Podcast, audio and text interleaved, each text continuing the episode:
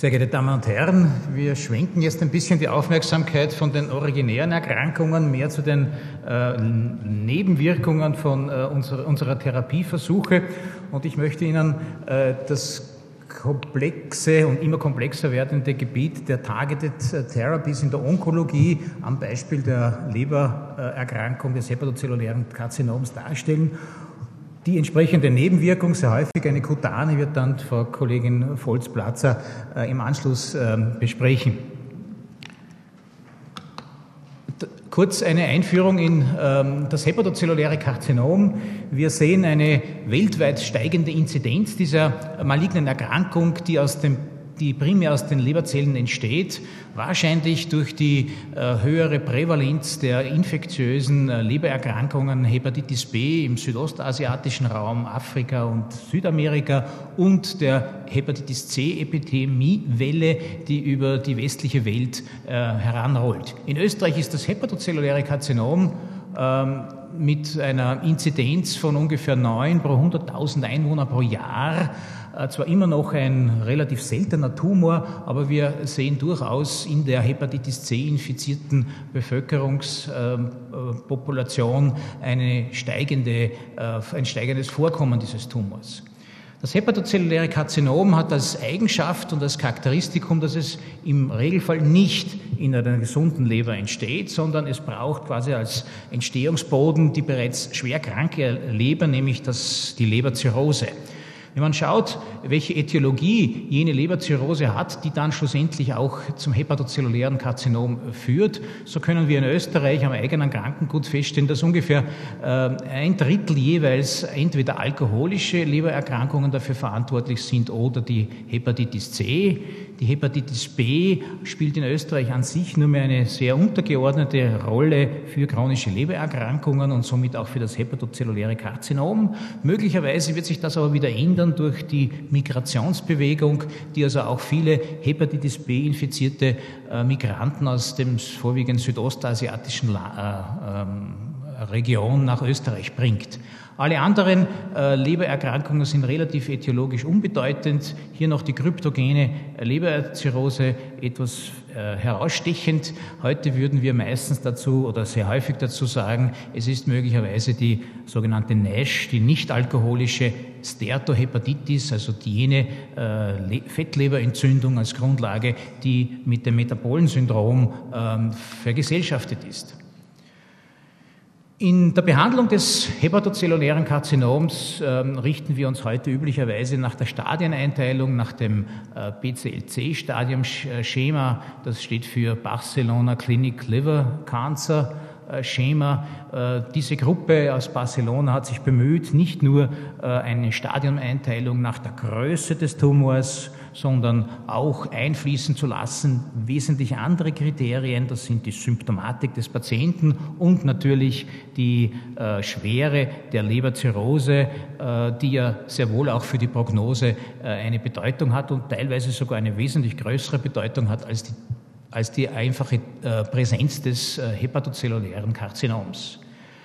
Ähm, dieses, diese Stadieneinteilung lässt sich dann auch sehr gut direkt übersetzen in äh, empfohlene Therapien. Im frühen Stadium, das heißt bei guter Leberfunktion und sehr kleinen Tumoren, ist eine Resektion durchaus möglich, wenn auch in der Realität sehr selten, ist aber prinzipiell kurativ, ebenso prinzipiell kurativ eine Lebertransplantation oder bei kleinen Tumoren kann auch eine lokale Zerstörung des Tumors mittels Alkohol, Installationstherapie oder Radiofrequenzablation äh, eine, Kuration, eine kurativen Ansatz darstellen. In einem weiter fortgeschrittenen Stadium, im Wesentlichen bei der multinodulären hepatozellulären Krankheit, äh, Karzinomkrankheit, auch bei gut erhaltener Leberfunktion, äh, ist eine Kurat palliative ähm, Therapie meistens nicht mehr möglich. Hier ist eine, ein palliativer Ansatz a priori das einzig ähm, realistische. Hier käme äh, die, äh, die transarterielle Chemoembolisation zum Tragen, die auch tatsächlich eine lebensverlängernde Wirkung aufweist. In einem weiter fortgeschrittenen Stadium, dann, wenn der Tumor auch eine Pfortaderinvasion auf äh, zeigt oder äh, Fernmetastasen gesetzt hat und auch wenn vielleicht die Leberfunktion selbst äh, schon reduziert ist, dann treten ähm, heute jene Substanzen in den äh, Vordergrund oder in, diese, in das Therapieschema ein, äh, deren bedeutendste, weil erst zugelassene, das Sorafenib, ein Multikinase-Inhibitor, darstellt, über den ich jetzt im Wesentlichen berichten möchte. Äh, das Sorafenib ist das erste Medikament, das für diese äh, fortgeschrittenen äh, hepatozellulären Karzinomen in der Therapie zugelassen ist. Es ist ein Multikinase-Inhibitor, der mehrere äh, Rezeptorkinasen äh, und, ihre, und die Signaltransduktion in die Zelle hinein zur Zellvermehrung hin äh, unterbindet. Es hat sich auch in Phase 2 und wie wir dann sehen werden, auch in einer Phase 3 Studie bei Patienten mit hepatozellulären Karzinom als wirksam herausgestellt. Wo setzt dieses Medikament an?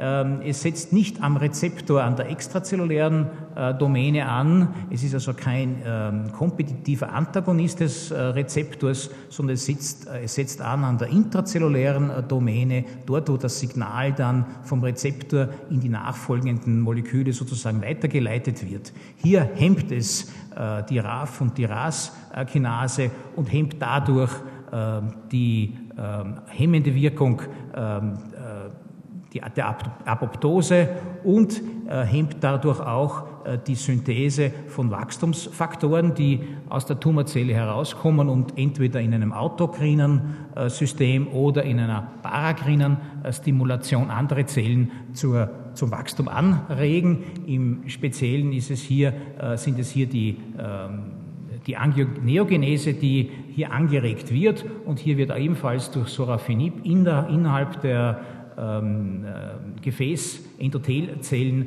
durch Blockade der weiteren Signaltransduktion die weitere Proliferation der Gefäßzellen und Differenzier äh, Differenzierung der Gefäßzellen äh, gehindert. Und somit ähm, ist dieses Medikament äh, positiv, äh, was die, auf den Tumor ähm, gerichtet. Das konnte also nicht nur in In-vitro-Experimenten, Tierexperimenten und in Phase 2, sondern jetzt auch in einer Phase 3-Studie, die voriges Jahr äh, beendet wurde, ähm, äh, gezeigt werden. Patienten, und zwar eine große Zahl, über 600 Patienten wurden in zwei Arme randomisiert, Sorafenib zweimal täglich äh, gegenüber Placebo äh, und es wurde äh, das Gesamtüberleben bzw. die Zeit bis zur symptomatischen Progression ermittelt. Und hier gleich die Ergebnisse.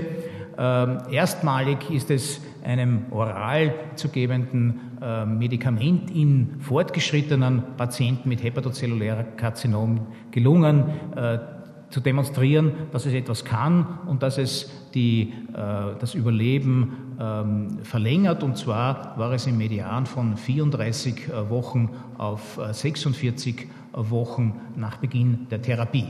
Nicht nur das Überleben konnte signifikant erhöht werden, sondern auch die Zeit, die äh, die Erkrankung bis zum weiteren Fortschritt, bis zur weiteren Progression ähm, äh, brauchte. Also hier konnte die Zeit zur Progression deutlich äh, verringert werden, äh, deutlich äh, verlängert werden. Darauf aufmerksam möchte, machen möchte ich aber, dass diese günstigen Resultate äh, nur durch eine sehr geschickte äh, und durchdachte Auswahl der Studienpopulation erzeugt oder äh, gewonnen werden konnten.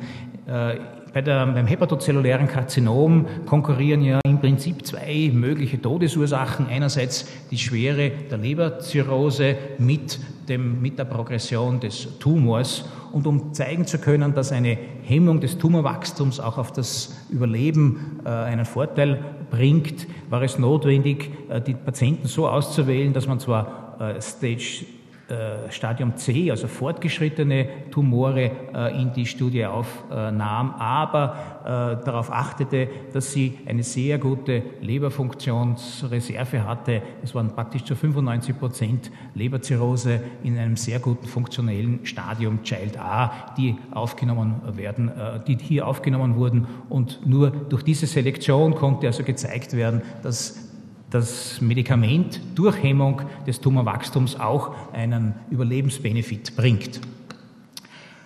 Äh, Nebeneffekte, äh, hier eine Übersicht über die beobachteten Nebeneffekte oder Nebenwirkungen. Im Wesentlichen waren es zwei Stück, die gastrointestinale Nebenwirkung äh, der Diarrhoe, die durchaus auch plagenden Charakter annehmen kann und Hautreaktionen, über dann die Frau Professor Volz noch berichten wird. Sorafenib wird in der Zwischenzeit in Studien natürlich auch in anderen Indikationen beim hepatozellulären Karzinom in Kombination äh, getestet. Nur ein Beispiel, die, die Kombination Sorafenib äh, mit äh, Doxorubicin, also einem reinen Zytostatikum in einer Phase 2 Studium, äh, Phase 2 Studie äh, gute und hoffnungsvolle Resultate gebracht hat. Äh, neben dem Sorafenib äh, fallen in diese Gruppe natürlich auch noch einige andere Medikamente, die in der Entwicklung sind. Ich habe hier einige davon in dieser Tabelle hier aufgelistet, von denen man auch beim hepatozellulären Karzinom äh, vielleicht den einen oder anderen äh, Kandidaten da erwarten kann, der in der Zukunft einen positiven Effekt äh, bringen kann. Alle diese Substanzen gehören in diese Gru Gruppe der Targeted äh, Therapies, die also eine ganz spezifische äh, Zielstruktur ähm, äh, auf eine ganz spezifische Zielstruktur ähm, hin losgehen. Eines dieser in der Zukunft möglicherweise auch kommenden Medikamente ist ein anderer Multikinase-Inhibitor, das Sunitinib, das in einer ähm, Pilotstudie durchaus äh, in der Lage war, Tumornekrosen ähm, sichtbar äh, zu machen und in dieser Pilotstudie doch auch in der Lage war, äh, stabile Krankheitsverläufe zu erzeugen. Ein allgemeines Phänomen, dass man mit dieser Art von Therapie wahrscheinlich nicht das erwarten, nicht das erreichen kann, was man vielleicht äh, gemeinhinlich äh, sich erwünscht, nämlich ein Schrumpfen und Verschwinden des Tumors, sondern das Therapieziel hat sich irgendwie geändert Richtung chronische Erkrankung, Stabilisierung äh, der Erkrankung. Ein anderer, ein anderer Substanzvertreter dieser Klasse Targeted Agents ist das Erlotinib, ein ebenfalls anderer Multikinase-Inhibitor, der Inhibitor äh, des Epithermal Growth Factors, der ebenfalls in einer äh, Phase 1-2-Studie beim hepatozellulären Karzinom äh, gezeigt hat, dass es anwendbar ist. Aber auch hier wieder die Nebenwirkungen, die besonders sich auch auf die Haut konzentrieren und die dann eigentlich auch die, die, der Grund waren, warum wir dieses Thema heute äh, in unseren Abend Haut und Leber aufgenommen haben. Zusammenfassend kurz kann ich sagen, dass heute für äh, eine bestimmte für ein bestimmtes Stadium des hepatozellulären Karzinoms, nämlich ein fortgeschrittenes Stadium mit einer sehr gut erhaltenen Leberfunktion, äh, die Therapie mit dem Multikinase-Inhibitor Sorafenib äh, nachgewiesenermaßen äh, die Zeit, die, Überlebenszeit verlängert hat, dass darüber hinaus in der Zwischenzeit mehrere andere ähm, äh, Medikamente, die als Targeted Agents zu bezeichnen sind, äh, geprüft werden, auch in dieser Indikation, entweder alleine oder in Kombination. Äh, und dass einige davon, auch was die Tolerabilität und die Nebeneffekte, einen guten, ein gutes Profil zeigen. Und dass in Zukunft weitere Phase 3 Studien natürlich notwendig sein werden, die gegen Sorafenib als Standard in, diesem, ähm, in dieser Indikation heute getestet werden äh, müssen und vielleicht doch auch den einen oder anderen Durchbruch erhoffen lassen. Vielen Dank.